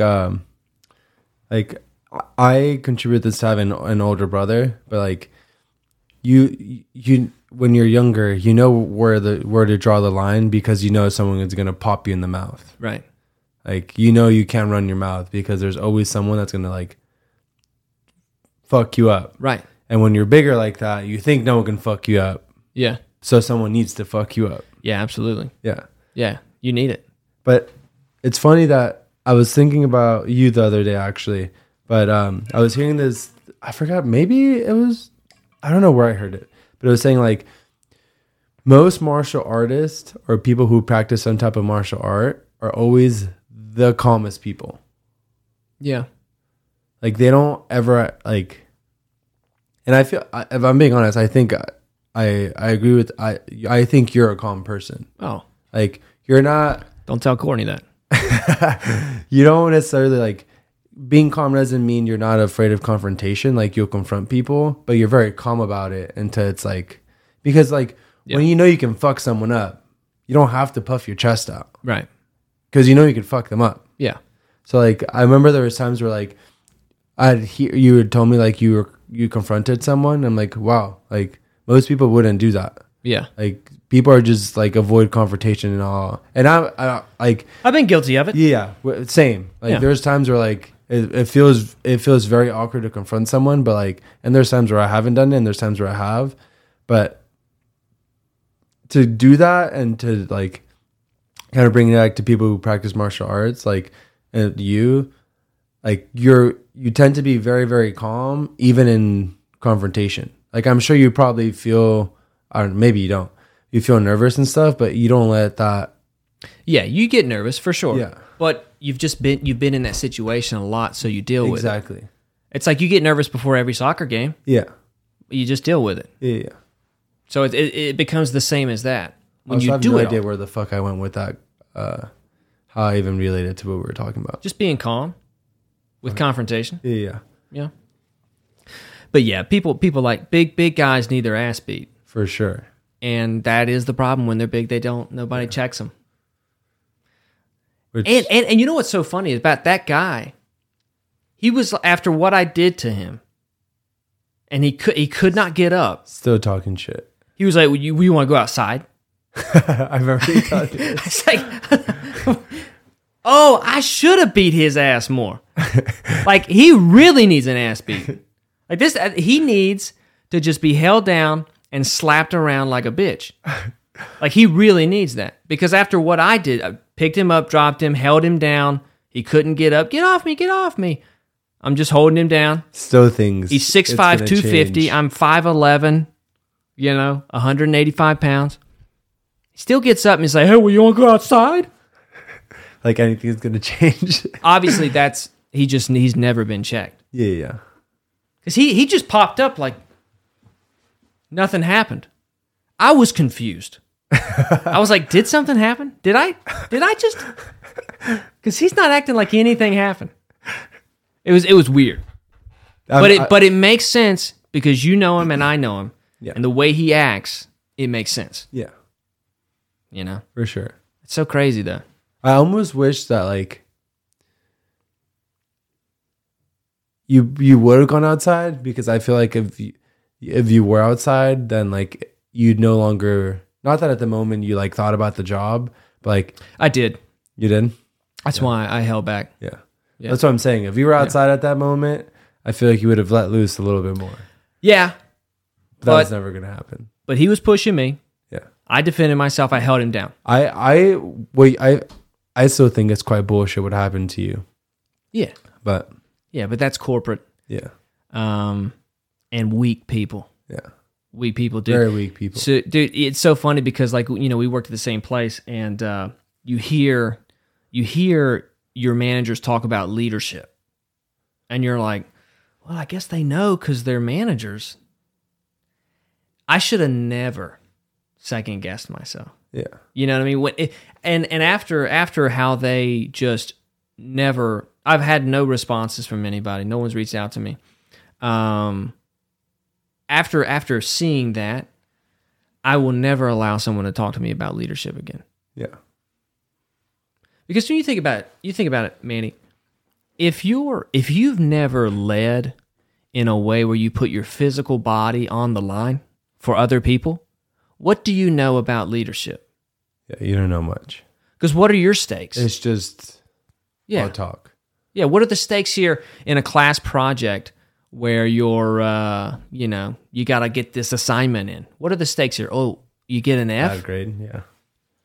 What? Your body's not into it. There's something about putting your body on the line for what you want to do, and then, like, for other people, that gives you another level of understanding of leadership. Well, there's a real consequence at that point. Yeah. Like whatever that may be, but it becomes real. Yeah. Most people have never sprained an ankle for anybody. Yeah. You know what I mean? Like, isn't that crazy? Like, you think about, like, how many times you've, like, on a soccer field, you've seen somebody in getting double teamed or something like that, and you've sprinted with everything that you have. I don't know certain situations in soccer, but something similar to that, right? With everything you have to get over there to help him out of that situation, or whatever. That happens all the time. Yeah. But most people that we were getting managed by had never done that. Yeah. And it's like, hold on, you're telling me about leadership? And hold on, what? Oh, you read this in a book. There are some people, though, you could tell that were weak right off the bat. Oh, yeah. Like, you come in here talking to everyone, and it's like, I can tell you've read this out of a book, and you're, like, reciting what the book told you. Yeah. Right away, I'm just like, yeah. Very sus. One of the things is, you're good at that. You're younger than me, and you're really good at that. And I've always admired that about you. But the way I was raised was like, you respect authority immediately. Okay. And then, but the older I've gotten, I've realized, oh my God, I gotta stop that. You know what I mean? But that was how I was coached. You know, that's how I was taught. So I'm more susceptible to, like, all right, whatever you say, I'll do. But when you're coached, though, those are real leaders, though. But that's the difference. Yeah, those are like real leaders. So that's the transition from, like, actually playing sports with real coaches to entering the real world, where your managers are just people who kind of did the job a little better than others, and they were appointed as manager. Yeah. It has nothing to do with leadership. Yeah, nothing. Just their own personal performance. Yeah. You know, and you've probably got people who are underperforming at their individual tasks that are better leaders than the manager. Yeah, than the manager, who was a high performer at what he was doing. Yeah. So, I've definitely noticed that, like, it's hard to come by, like, good leaders. And, like, in the corporate world, it doesn't, they say they look for those values, but it's never about that. No, they're taskmasters. Yeah. It's never about that. Do this or get fired. Yeah. Oh, all right. Well, those are my options. At that, yeah. If you're very good at that, then you climb that ladder, but it doesn't mean you're maybe, or you get pushed out. Yeah. True. I mean, a leader has a backbone. Yeah. You know, I witnessed it with her, you know. Well, so that's the thing, though, that it's someone who's been there, done that. Right. So it's someone who's actually a leader. Yeah. And a leader's always willing to do what they tell you to do. Yes. Yeah. I mean, that... You lead by example. Number one. You have to. Number one. You lose all respect when you don't do that. Absolutely. Yeah. I always remembered on football teams where... you might have this on soccer teams, but like every year, like maybe the coach would be like, hey, who wants to be a captain? And then some people would say, I want to be a captain. And then like a couple weeks in, they're still slacking on the drills. They're slacking on the sprints. And then the coach calls them out. I thought you said you wanted to be a leader on this team. You know? Yeah. You ever had those practices? Yeah, absolutely. And they're like, oh shit. Like there's a lot that comes to this. A lot. You know, I've got to take care of me first before I get to talking about other people doing better. And then when you do have those guys that want to step up and be a leader and they don't do their shit and then they tell you to do your shit. That is the fucking worst. That's when you have a fight on the team. Yeah. Absolutely. Plain and simple. Absolutely. There's a fight going to break out today. It's like, how the fuck do you want to tell me shit when you can't even do your own shit? Right. That is the worst type of fucking person. Yeah. Don't fucking talk to me. Yeah, you're not leading me anywhere. No I'm going to sit down, actually. Yeah. I'm not going to do anything you say. But people don't get that. That's a hard thing to do, man. Yeah. Is to lead by example. It's so easy to tell other people what to do. But to actually do the fucking work is hard. Yeah. We actually used to do... In college, I actually like this a lot where, you know, like when you first come into teams, I don't know. Actually, I like the idea of it, but also, I don't know. You know, when you come into teams, like usually like the new guys, you got to earn your stripes. You got to do all like the hard work and shit. And then like, you're basically the team bitch until like the next team bitch comes in and then you've like graduated. Right. In college, what we did one season was like all the older guys did all the work. Mm-hmm. And to set like a tone of like, if we expect you to do this, like we have to do it, and this is the standard we go to. Yeah. And that season was actually a really good season because there was a standard set by the older guys. Right. And the years after, they did really well because that standard was set. Mm-hmm. And like that's what I loved about like I feel like that's leadership. It's like we set the standard and we have to meet the standard. I can't tell you to meet that standard if I can't even meet it. Yeah, 100%. Yeah. And I love that. Yeah, I like that too. It was actually the opposite at Oklahoma when I was wrestling. Yeah, you had the older wrestlers not have to do the things and then just immediately the resentment.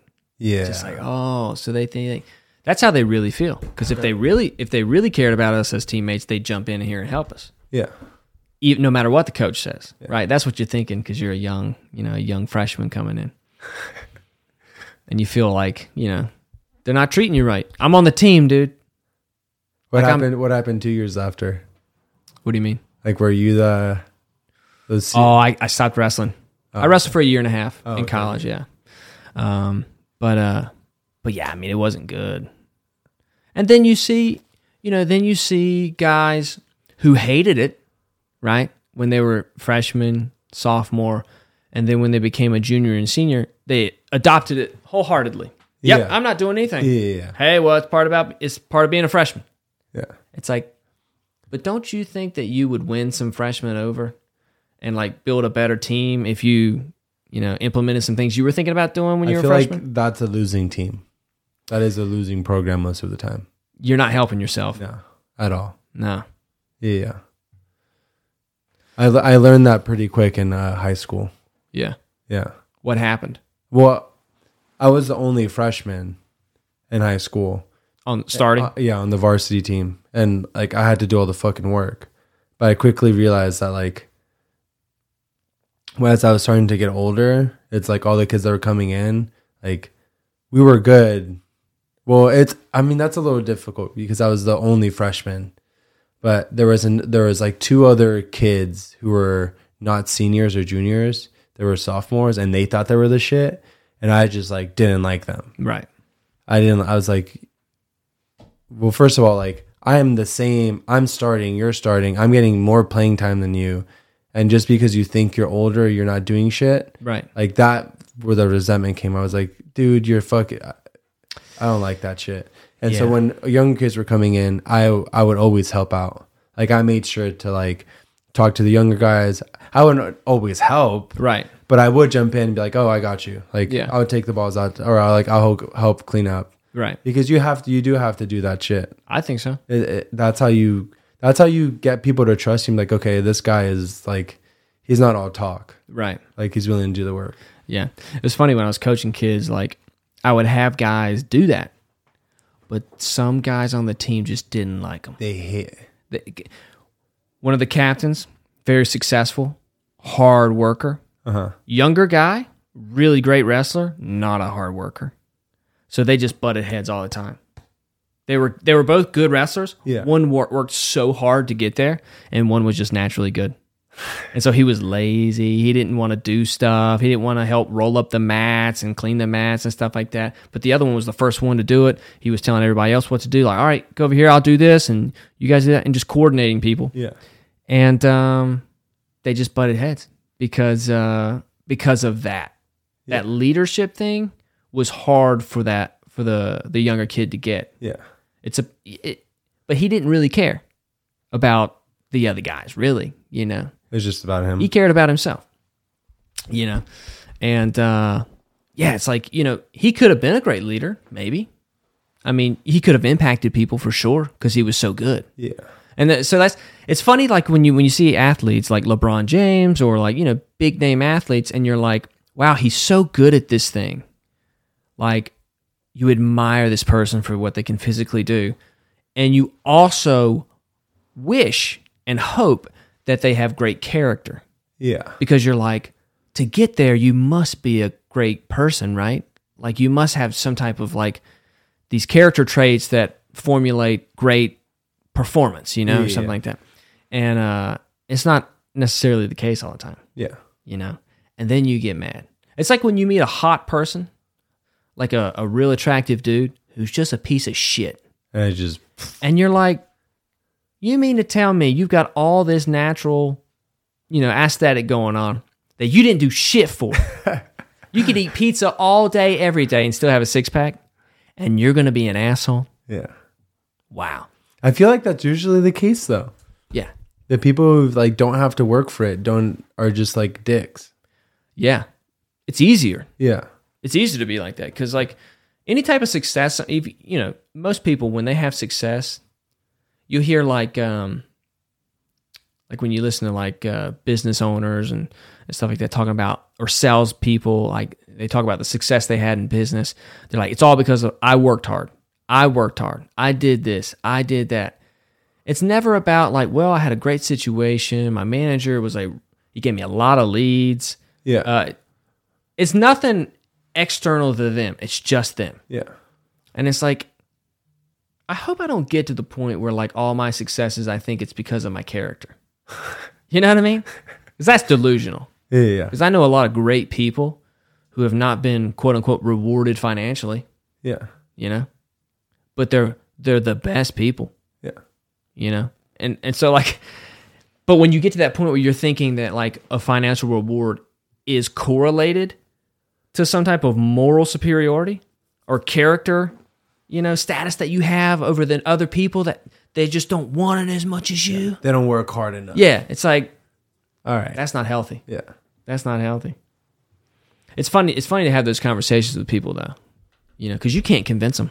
Oh no, you cannot convince them. It's all about them. Yeah, hard work. Yeah, and everything was against them. Yeah, you know, I had to overcome this, this, and this. Oh, okay. Well, who bought clothes for you? Yeah. Oh yeah. Nobody did anything for me. Who gave you that first chance? Yeah, yeah. Who did that? Yeah. Oh, well, you know, it was so-and-so and so-and-so. But I worked it. I was like, all right, calm down. Dude, relax. It's almost like you have to convince yourself, you know? Like when you have a fragile ego, you know, you have to convince yourself that you did all this because you're so insecure. Yeah. You know? I've been there. I've been insecure before. Still deal with my own insecurities, but like I do know that I didn't buy my first car. Yeah. I didn't buy the clothes I had when I was a kid. Like there's people been helping me my whole life. Yeah. You know, and people will continue to help you at every stage. Yeah, yeah. But when I was younger, I would hear people say, "I'm a self-made man. I did this," and I was like, "Oh wow, that's what I want to do. I want to do it all by myself."